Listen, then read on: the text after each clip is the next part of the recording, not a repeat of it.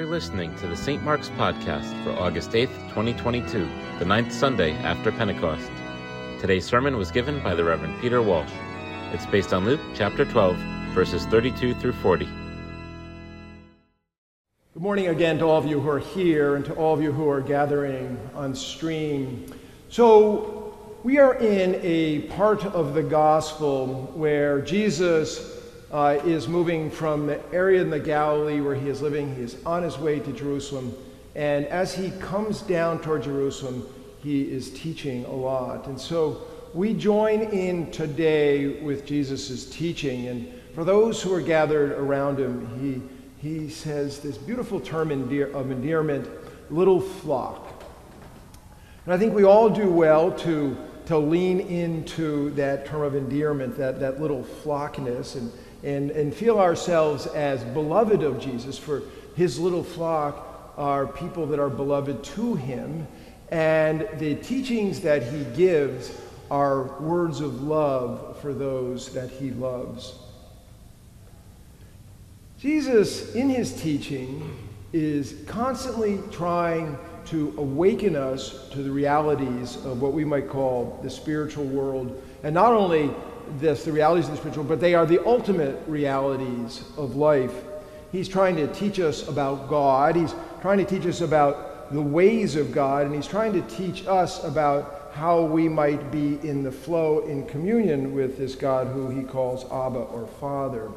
And all of this gets wrapped up in what he refers to as the kingdom of God or the kingdom of heaven.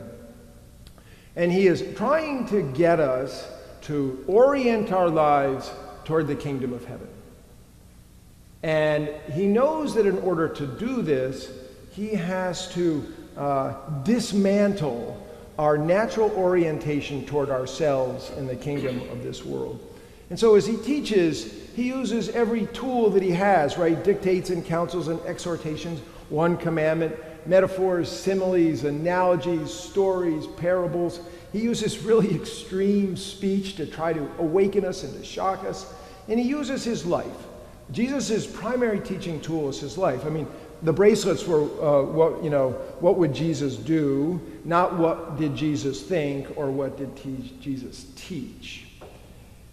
And Jesus is, um, he's uncompromising and he is unrelenting in his vision and in his love.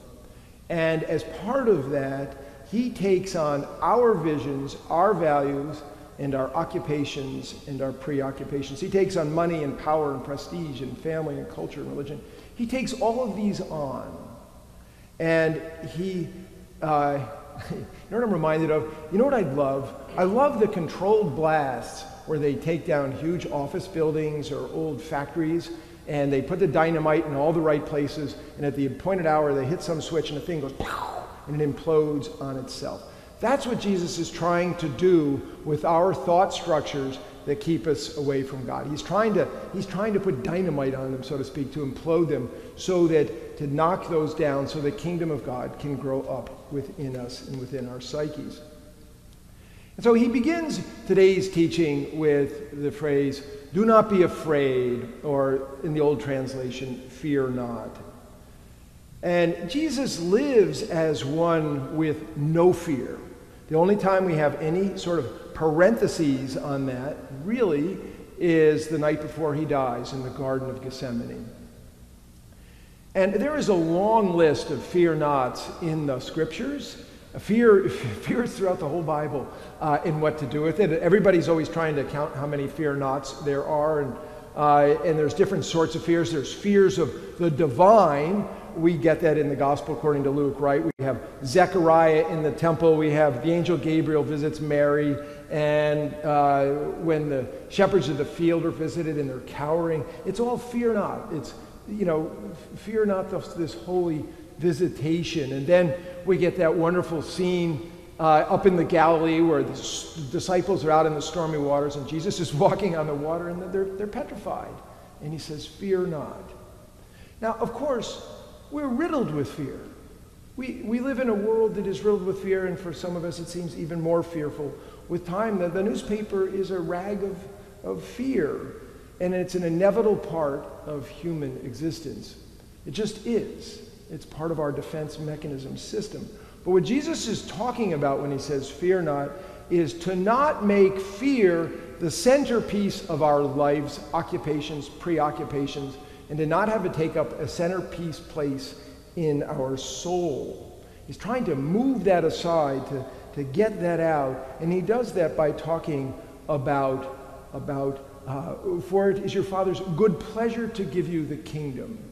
In other words, he's, he's trying to explain to us that the divine is involved in our lives. And so we don't have to spend our whole lives uh, building a bunker for ourselves. And we know from the scriptures that at Jesus' baptism, you will remember the, the voice from heaven that says, This is my beloved with whom I am well pleased. And then uh, up on the Mount of Transfiguration at Mount Tabor, we hear, uh, This is my beloved uh, Son with whom I am well pleased. Listen to him. That's the message to uh, Peter, James, and John on the top of Mount Tabor. And now, when Jesus says, It is your Father's good pleasure to give you the kingdom. This is the only time that Jesus says these words, good pleasure, and it is your, his Father's good pleasure. If we were reading the red lined version of the King James Bible, this would be the only red line of good pleasure. And this is the only time that we hear that this good pleasure is directed toward us instead of toward Jesus. Now, as you know, the way as Jesus teaches, we don't have a, a recording of his teaching, and the Gospels represent uh, a editor's choice of sorts. I mean, we would say that Luke uh, is telling us a story, and he's using the materials of his day and kind of putting the stories in line to tell us Jesus' story. And so after this line about it's God's good, it's Father's good pleasure to give you the kingdom, uh, we launch into Jesus saying, "Sell your possessions and give alms." Now, this is this uh, this exhortation we hear as radical counsel. We immediately think, "Well, wait a minute, I can't give all my stuff away. Then I would be a burden to the state, or something like this." I mean, we negotiate with this, uh, and Jesus tells several people to give away their stuff. Not everybody, but now we get this sell your possessions and give some. And what is he trying to do? Well, certainly he is trying to loosen our grip on our possessions and the stuff we have and to let, let some flow go here uh, to renounce this in some sense and to, to join the, the holy flow and to give.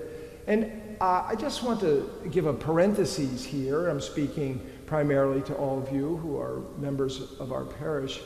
We just uh, completed a, a, a, capital campaign that was really incredible for us.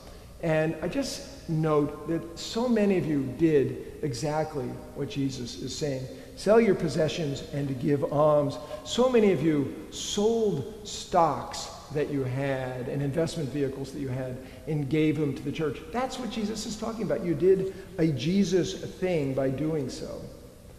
Now, he moves from the sell your possessions and gives alms because he's got a whole other agenda that he's working on. And he says, Make purses for yourselves that do not wear out, an unfailing treasure in heaven where no thief comes near and no moth destroys. Well, we do make earthly purses, right? We have bank accounts and 401ks and 403bs and investments and retirement funds. We work, we get money, we put it in the bank or some investment vehicle, and if we're lucky enough, that stuff works for us when we're not working. In Jesus' day, uh, there was no bank, right? Uh, but they did have purses. You hear about silk purses. They did have purses. They did put their coins in their purses. Uh, and they did keep their wealth in, in rare metals. And that's why you hear in Matthew's version of this, where no rust can destroy, it's the, it's the metals of value, and where no moth can destroy. And what the moth is talking about is for the wealthier households, they would have some very ornate clothing that they kept as value and like an investment, and the moth could destroy it. And since there was no FDIC, all this could be stolen. And this was part of the reality of all of these people's lives. Now, Jesus is obviously telling us to make spiritual purses and to gather spiritual treasures. We make spiritual purses in the exact same way that we make bank accounts. We make them by deposits. When we do spiritual work, when we do those things of the divine, when we take time to pray, to, to Maranatha meditate, to, to ponder the scriptures, the lively word, to do things for our Lord, to, to sell our possessions and to give alms. When we do all that, we develop an interior purse. And that interior purse is filled with spiritual treasures that will never die away. Now, Jesus is really hammering home this point. So, in the passage that follows, we get the same message but with different metaphors. He says, uh, Be dressed for action. Now, if you go back into the Greek, be dressed for action is essentially the same as we get in the story where the master comes home and fastens one's belt. And if you read the old translation, it would say, girded, gird your loins. Now, I was, I grew up with the phrase gird your loins, and man, anytime my mom said gird your loins, I was like, uh oh, I got to gird my loins. Love that phrase, very evocative. I never had any idea what it meant, but I knew there was something was coming. And what girding your loins is, fastening your belt is this. I'm sorry I have a pulpit in front of me, but they, uh, the people of Jesus' day essentially wore clothing like I have, long, roby clothing. And this, this, this statement, you know, be, be dressed for action, fasten your belt, gird your loins, is a dictate that was given just before the Passover event in the book of Exodus. And God said, gird your loins. In other words, take up your long robes and take your cincture, your belt, and tie it up so that the robes don't encumber your feet. The purpose of which is your feet need to be free for action because the Lord wants action. It's time to move. Don't let that robes, don't let those robes get in the way. That's what dress for action is. That's what gird your loins means. That's why one fastens one's belt. And we're also told that we're to keep our lamps lit. Now we know about that from the parable of the wise and foolish bridesmaids. Remember the parable? We have the five bridesmaids who had oil for their lamps, and the five bridesmaids who did not have oil for their lamps. The five bridesmaids who didn't have oil went out on the road in the middle of the night looking for oil, and then the master came and knocked, and they let the door open, and then they closed the door. And those who didn't have the spiritual oil missed the coming of the Lord. That's what the story's about. You have to have spiritual oil. You have to keep your lamp lit so that you know when the Lord knocks. Jesus tells us something that we might miss. Make purses for yourselves that do not wear out, an unfailing treasure in heaven. So, this word unfailing, which we can go over really quickly, we probably not ought to run over because things fail. And they fail regularly, and in the end, we all fail. Our heart fails, right? We all die.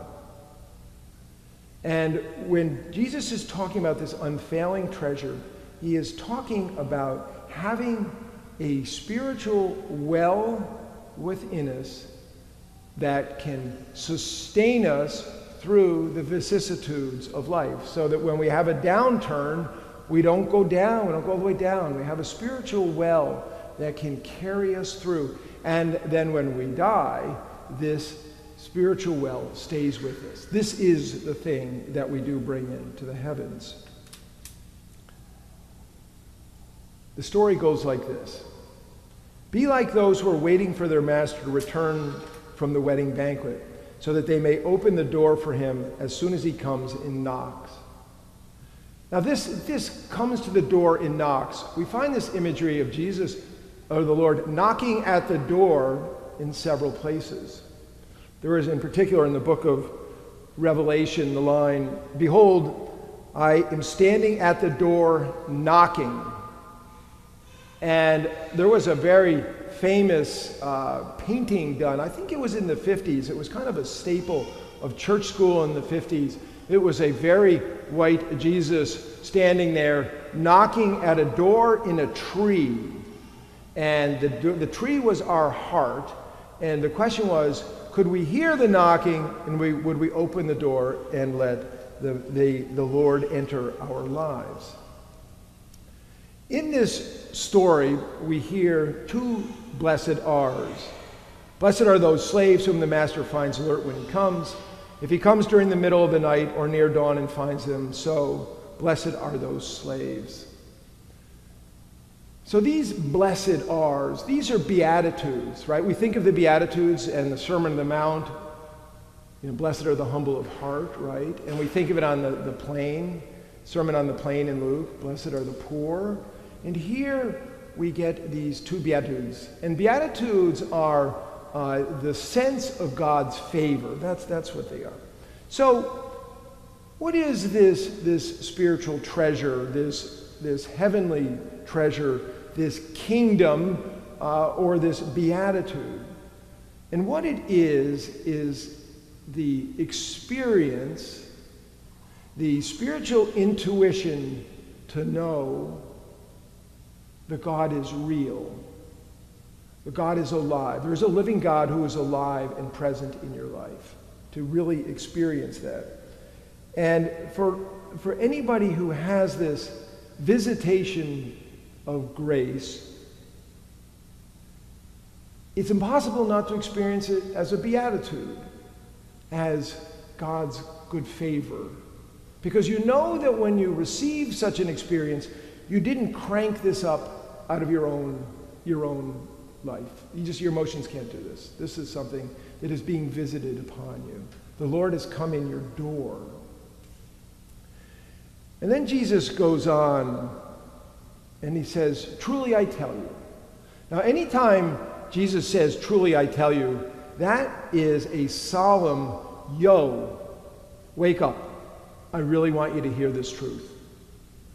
And he goes on, Truly I tell you, he will fasten his belt and have them sit down to eat, and he will come and serve them. So the message is clear. The master serves the servant. So this is a this is a wild reversal, particularly for the people of Jesus' day who uh, are raised on the Hebrew scriptures, where there is a great fear, fear of God around the holiness of God, the power of God, the mystery and the majesty of God, and the purity of God.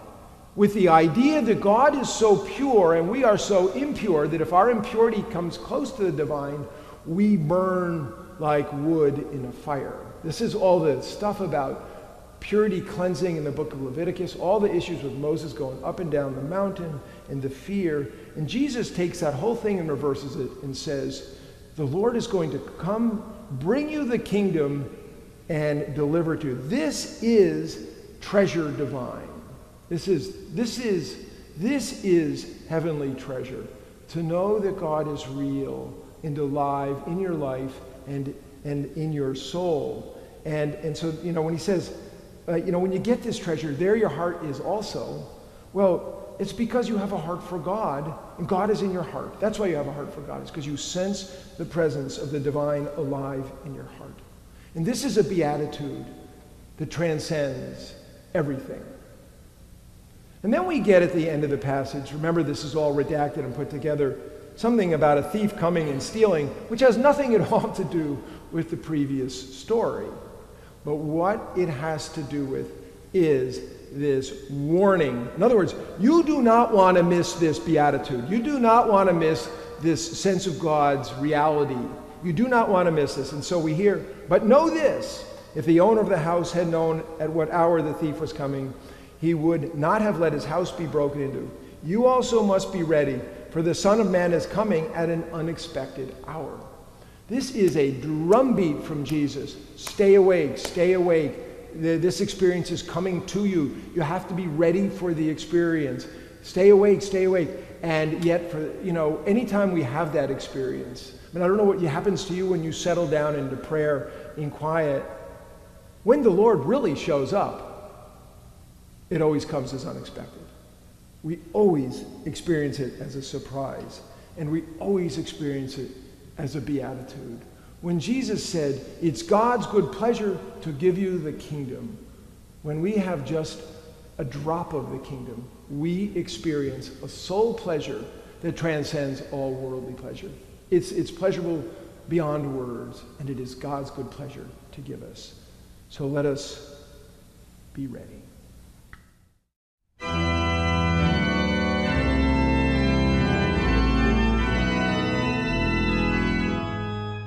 Can find more sermons on our website, www.stmarksnewcanaan.org.